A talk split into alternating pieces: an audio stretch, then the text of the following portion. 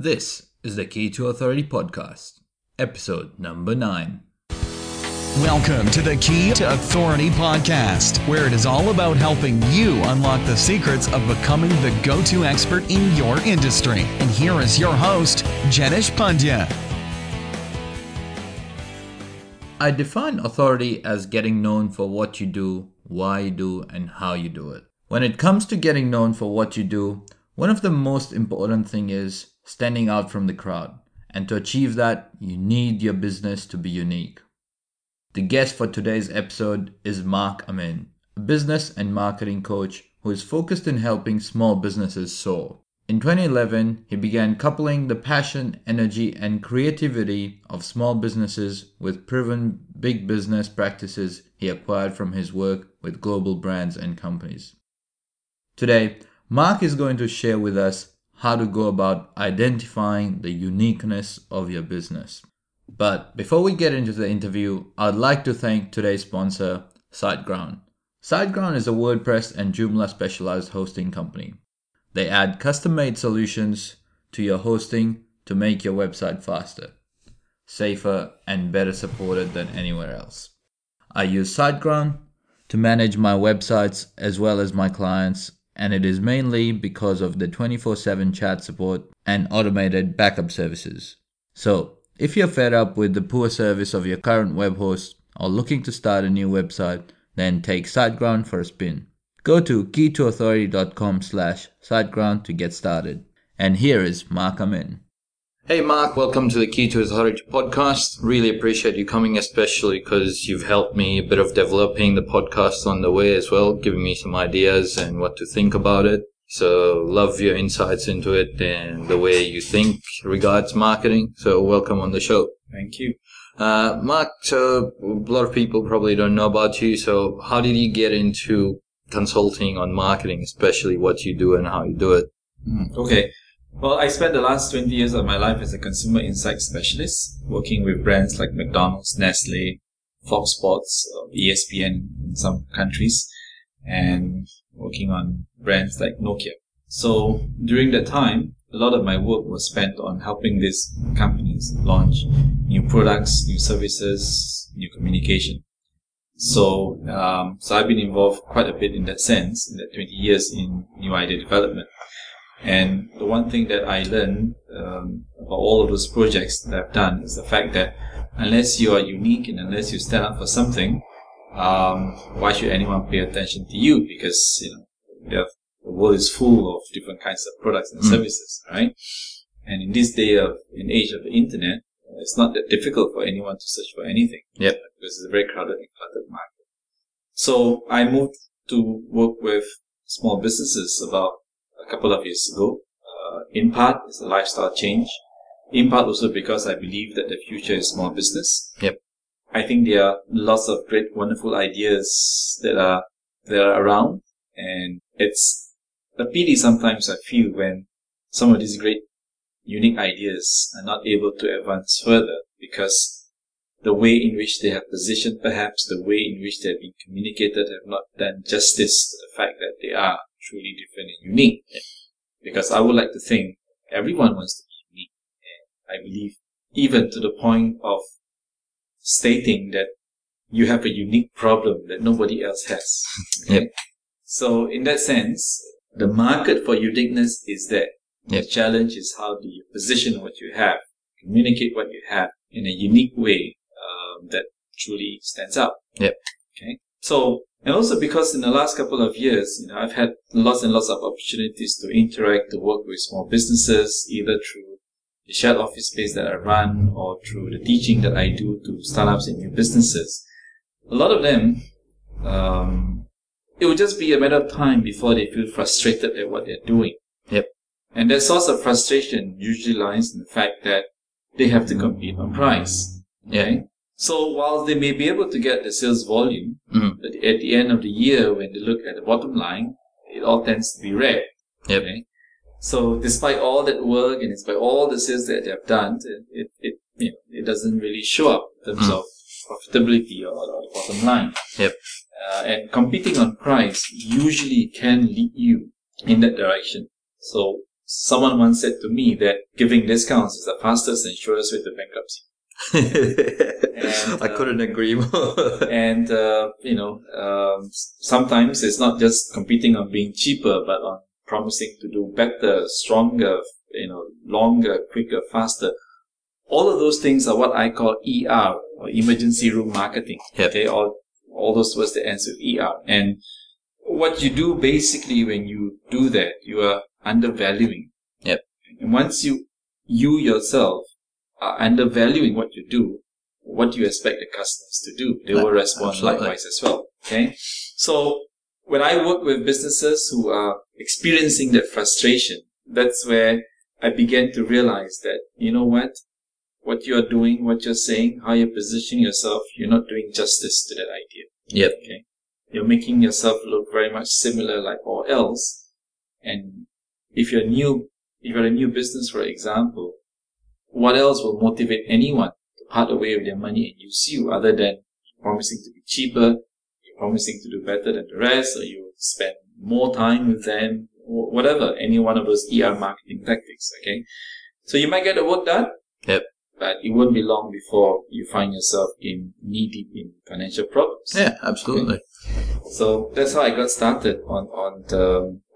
That's the basis of the work that I do with uh, businesses today, small, big, medium, or startups. It's all about trying to identify that uniqueness in that idea, the business, the service. Even it could be communications. Yeah, and that's really good because there's a lot of noise at the moment, and Yeah. obviously with internet, any Tom, Dick, and Harry can say claim that they're different or how. Yeah. So tell me about that then. So what is the key when it comes to identifying that uniqueness in one's business? All right. So it starts with first and foremost trying to identify the epicenter of that uniqueness. Yep. Okay. And I do what we call the benefit pyramid structure. So using my experience as a consumer insight specialist where in the past I used to do that interviews with consumers to understand what they want. Yep. Now I use the same technique to understand from the business owner's point of view or financial's point of view, really, what are you delivering? Okay, what's in it for them at the end of the day? So with that benefit pyramid structure series of interviews that I do, I try to identify the epicenter. Yep.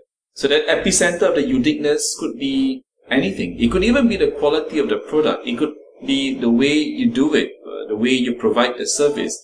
It could be the way you present it. Uh, or in some cases, if you are into doing something that's online, it could be the your delivery platform. Yep. Okay. So it's not that businesses do not know what they are. Yep. But sometimes you knowing it as a business idea, uh, as a business owner is not good enough.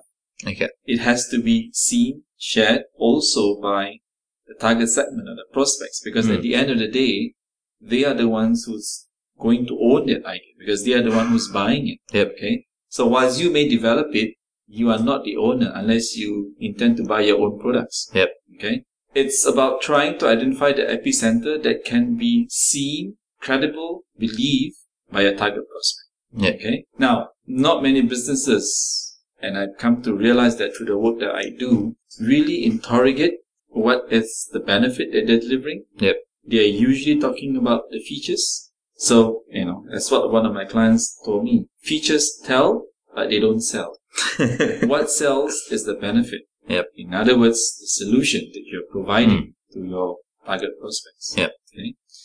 So that's one. And then the next one that I do uh, is I basically find a way in which we can position and communicate that benefit, that idea to consumers, to your prospects in a way that they can easily grasp and appreciate. Yep. Okay. So I use a technique called metaphor. Uh, called, I, mean, I, I use metaphors. Yep. Uh, because metaphors is one of the easiest way in which you can connect Yep. with people. All right. Example: If you want to tell someone you're extremely angry with them, you would use a metaphor such as, you know, you drive me up the wall.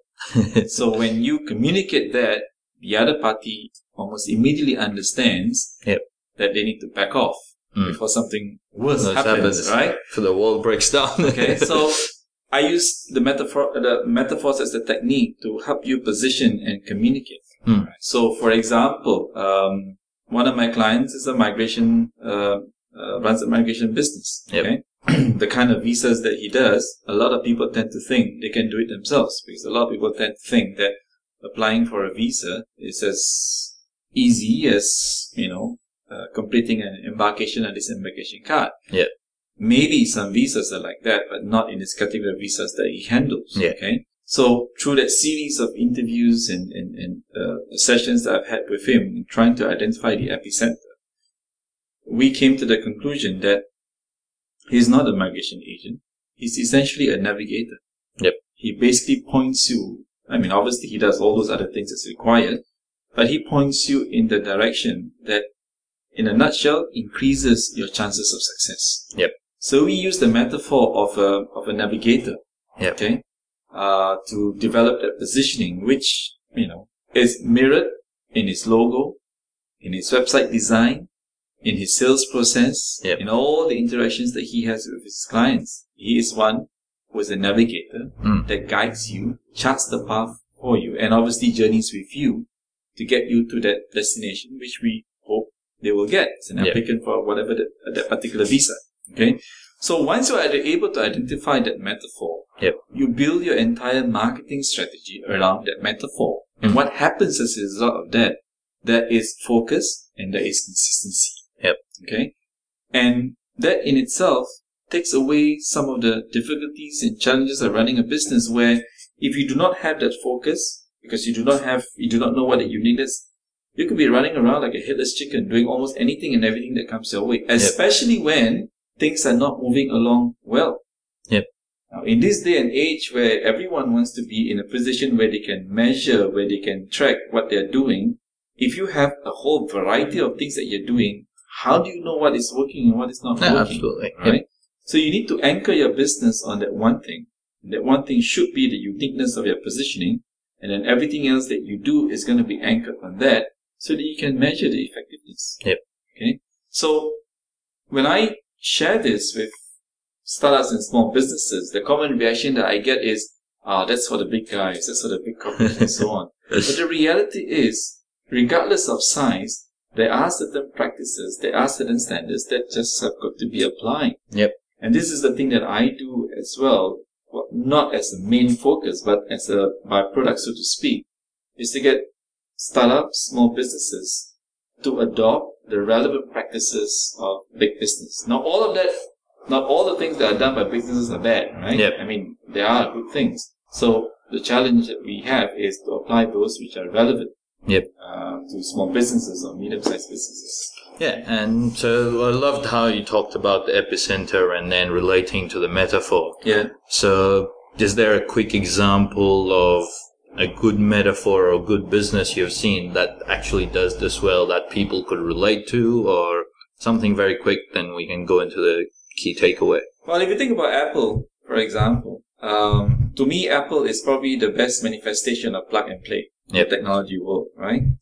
So there's a lot of playful elements in, in, in the Apple variety of, of, of products and even some of the, the apps that are Apple centric. Mm. Okay. Now, that consistency is manifested in the store layout. Yep. When you walk into an Apple store, you almost know that this place allows you to play. yeah, Right. true. If you compare that to some other electronic stores or some other, you know, similar, similarly related stuff, so to speak, there's almost there's this, um, in, in, one of those security beams. You can't see it, but once Yep. you cross that line, it begins to zap you. Yep. Okay. But in an Apple store, you are, if you don't do it, then they're very suspicious of you, right? Because then You're a Windows person. you know, oh, this guy's out to grab something, right? So keep an eye on him. But if you do it, that's what they want you to do. Yeah. Because, you know, that's how Apple have positioned themselves. It's a, it's a play thing, right? I mean, Yeah. uh, it's not a play thing in a frivolous way, but, you know, you, you can do it for work, you can do it for Anything. entertainment yeah. or whatever kind of thing, right? So that's a classic example where there is that consistency. A few years ago, I worked on an American petrol company called Conoco. We have a Conoco petrol uh, petrol station. There's also the Jet, um, what do you call that, uh, convenience store. Hmm. Okay. And the stores are not to be meant by, you know, in Asia where I work, people tend to associate people who work in, in, in petrol stores and C stores to be in their retirement or couldn't do anything else in life, Yeah. right? Conoco didn't want to have that association for their C stores because that's not how it is positioned in the US. When I was asked to do the research, the brief that was given to me was help us to identify the Hard Rock Cafe kind of employee so that we can set up an employment criteria so that we know who to attract. Yep. Okay. Because there needs to be consistency. Walking into a C store that's run by Conoco, it's one where there's fun. It's, almost like a hard rock kind of feeling, but Yep. in a petrol C store setup kind of thing, right? Yeah. So that's another element of consistency. Okay. But if you think about small businesses, um, maybe because of the absence of, positioning or not being clear about their positioning, it can be very inconsistent, the touch points. Yep. So I get asked these questions every now and then. As much as I don't do a lot of brand development work, how do I arrive at consistency in my Facebook, in my LinkedIn, in my this, in my that? Well, one, try to use the same agency. But two, unless there is an anchor strategy, uh, sorry, unless there is an anchor positioning to begin with, it's Yep. unique, you can find yourself looking like one of those Anywhere and everywhere, kind of. yeah, and and the excuse given to me sometimes by them is that we change according to okay. yeah, I, I understand totally, and I, I've seen that happen as well. It's like people going through different phases, and Yeah. they're all over the place, and you have no idea what they talk about. Yeah. So, a quick one. So, what could the listener today do to talk about getting that epicenter right in their business, and maybe even developing a metaphor? Is there a question you particularly ask, or they could ask themselves, or something? I always ask three questions in all my consultation client. The first three questions. First question: What are you doing? Yep. Right? So you do a massage therapist. Uh, this is what I do, kind of Yep. thing. Right. Next question I ask is: So how do you do it? Yep. So they begin to describe how to do it. and so on. I think, and almost inevitably, in fact, I've got a hundred percent record as far as that's concerned. When they describe what they're doing, without fully realizing there is something unique and different. Yep. Okay. But because they've never had to express it as a response to a question that I ask, they never realize or notice it. Mm. Okay. So I have got a hundred percent record, as I mentioned, that there were always, there's never been not one client who never said anything that's unique, but didn't realize it until I said, do you realize that? and then I follow up with my third question. So really, what are you doing? Yep. And that's where the light bulbs go on. And that will form the basis of my next series of interviews and sessions with them, which is about trying to identify the epicenter. Yep. And then trying to build, or rather identify a metaphor that Yep. we can use to help position it. Thanks for that, Mark. I really appreciate it, especially those three questions and you realizing what you don't know by just answering that. So, what if people want to get in touch with you, connect with you? How can they get hold of you? Well, I would most prefer for them to give me a call. Yep. Yeah, I'll add the phone number and the show notes, Yeah. and that way it's much easier for Yeah, people to or do they can email me. Yep. I'd rather do that. Call me conservative or traditionalist, but nothing beats face to face. Oh, absolutely. It's online is the same, but like when you have that face to face interaction, there's something different. And you do have a website they can check out some stuff what you do as well. Okay, so my web, my new website is being developed. Yep. Uh, it's potterandsoa.com.au. Yep. Uh, don't get there till about a month from now because the brief that I've given to my website design is make sure it's unique and compelling. So, Obviously. now absolutely. Like, uh, I'll put down the details and the, we'll see what goes. okay, Thanks a lot, Mark, and really Thank you. appreciate it. no problem. All right. Hope you enjoyed listening to the interview with Mark and it helped you bring out the uniqueness of your business. Today's action for you is to write down the answers for the three questions. First, what are you doing? Second, how do you do it? And third, so really, what are you doing? Thank you for listening, and to get all the details and links talked about in today's show, go to keytoauthority.com slash EP008 for the show notes. And if you have any questions or comments, make sure you leave a comment under the show notes. Till we talk next, go find the uniqueness of your business. Thank you so much for listening to the Key to Authority podcast. Don't forget to subscribe and share at www.keytoauthority.com. We'll see you next time.